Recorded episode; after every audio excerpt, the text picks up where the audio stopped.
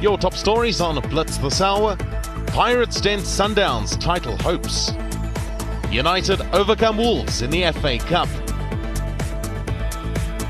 Stage 10 action from the Dakar. The Proteas ready for important third test. And the Springboks nominated for Top Laureus Award.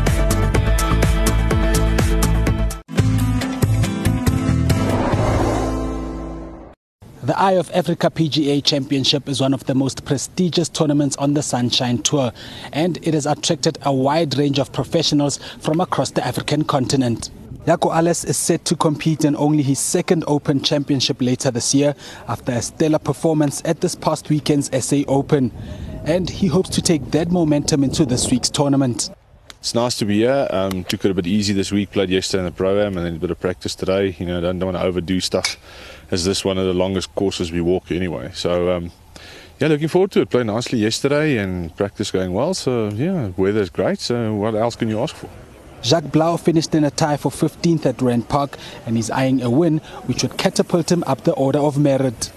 The golf course is looking great. Um, I've lo- I love this golf course. I don't know, I don't know why. It's, it's long. It doesn't really suit my eye, to be honest, but um, I've done well in the past year, so I'm looking forward to a good week. Representing the Lusaka Golf Club in Zambia, Madalitso Muthiya is well aware of the springboard that the likes of Louis Oosthuizen and Erik van Rooyen received from winning this tournament and hopes to emulate their success over the next few days. I think it's a sense of validation as well, but uh, obviously winning breeds uh, success as well in winning another tournament. I think the confidence only grows from here on out, but it's actually quite uh, uh an, uh, quite an interesting statistic that uh, a lot of the guys who've won have actually gone on to, to play in Europe and do well there.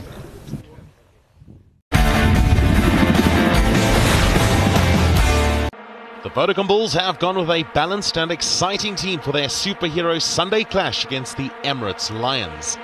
Veteran Springbok fly half Morné Steyn will face South African opposition for the first time in seven seasons, and he will lead a talented backline that includes Warwick Gelant, Cornal Hendricks, Ivan van Zyl, and Roscoe Speckman. The forwards also boast international experience, with SA born Scottish number 8 Josh Strauss controlling the back of the scrum, and a Springbok lock, Jandre Creer, powering the engine room. Embrose Papier, Dylan Sage, and Tim Agaba are amongst the replacements. After the Springboks triumph at the 2019 Rugby World Cup in Japan, rugby fanatics will be flocking to the FNB Stadium for the highly anticipated Superhero Sunday, where several of those who lifted the Webb Ellis Cup will be in action. For South African fans, it will be their first look at what's to come from the Lions, Bulls, Stormers and Sharks in this year's Vodacom Super Rugby season, and a capacity crowd is expected at the Calabash. There has been concern over transportation and parking in and around the stadium, with a few ABSA Premiership matches delayed due to a number of fans struggling to make their way into the venue. However, organisers have come up with a solution to ease the congestion. Gautrain buses will be operating from Park Station and several park and ride services will be available, departing from Menlyn Park Shopping Centre, Emperors Palace, Mall of Africa, Monte Casino, East Rand Mall, Eastgate Mall, Melrose Arch, Clearwater Mall, Times Square Casino and Irene Mall. There will be dedicated e-hailing drop-off and pick-up points at the venue, and if you are planning to use your own vehicle, general parking at the stadium is free of charge. All parking areas, park and rides, and Gautrain buses will be departing from 9 a.m. to ensure that you arrive on time and that you don't miss a moment when the superheroes take to the field. Don't miss your opportunity to be part of a spectacular day of rugby when the FNB Stadium hosts Vodacom Superhero Sunday. Tickets for the second edition of this doubleheader are selling fast and range from 60 Rand to 200 Rand and are available at www.computicket.com and CompuTicket outlets nationwide.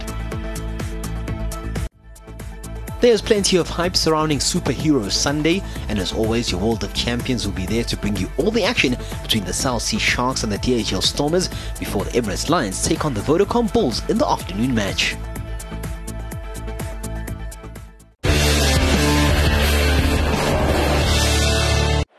Stedman Gans will replace the injured Siviwe Soyizwapi as captain of the Blitzboks for the Australasian part of the World Rugby 7 Series. The two legs of the series are to be played in Hamilton, New Zealand, followed by Sydney in Australia a week later. Springboks coach Neil Powell has made seven changes to the squad that won the opening leg of the series in Dubai, with Seabelo Senatla, Ruan Nel, Roscoe Speckman, and Dylan Sage all joining their respective franchises for the coming Super Rugby season.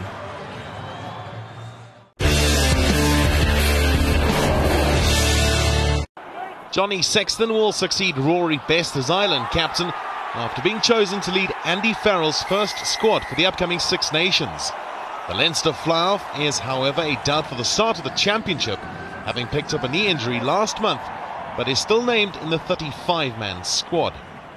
Lock Devin Toner is included after his Rugby World Cup squad omission, while Ulster backs John Cooney and Billy Burns have been rewarded for their impressive form.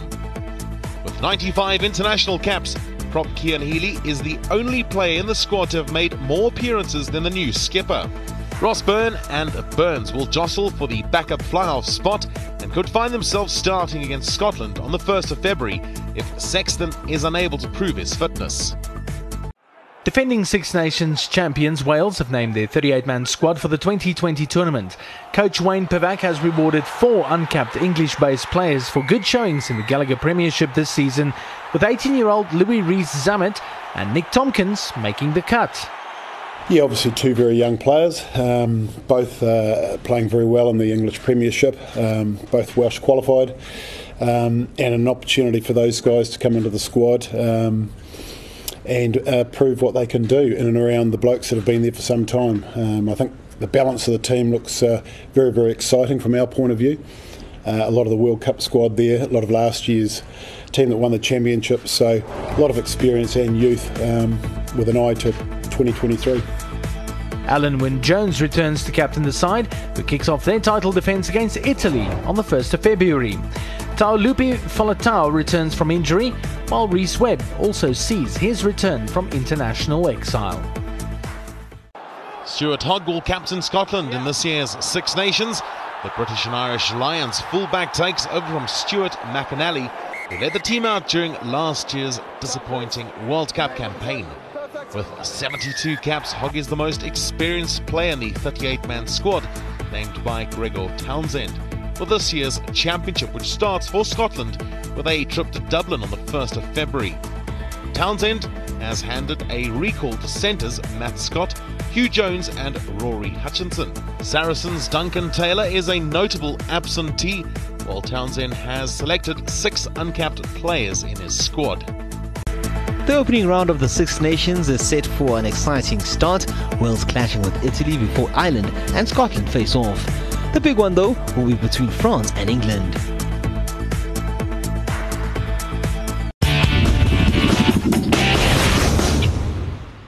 The designs for the 2020 Tokyo Summer Olympic and Paralympic Games tickets were revealed at the ceremony on Wednesday. The design of the tickets was inspired by the three types of rectangular shapes that form the Tokyo 2020 emblems. Each ticket is color coded according to the venue and the hosting city and features a sports pictogram that corresponds to the specific event as well as the Tokyo 2020 Games emblem. My impression of the ticket is first of all, it, it is amazing, um, but they use the color purple, um, which is a very pure color for me. Um, I was at the venue earlier this week, and I believe that purple definitely matches everything. It makes you feel very um, zen, which is archery. It's what archery is all about.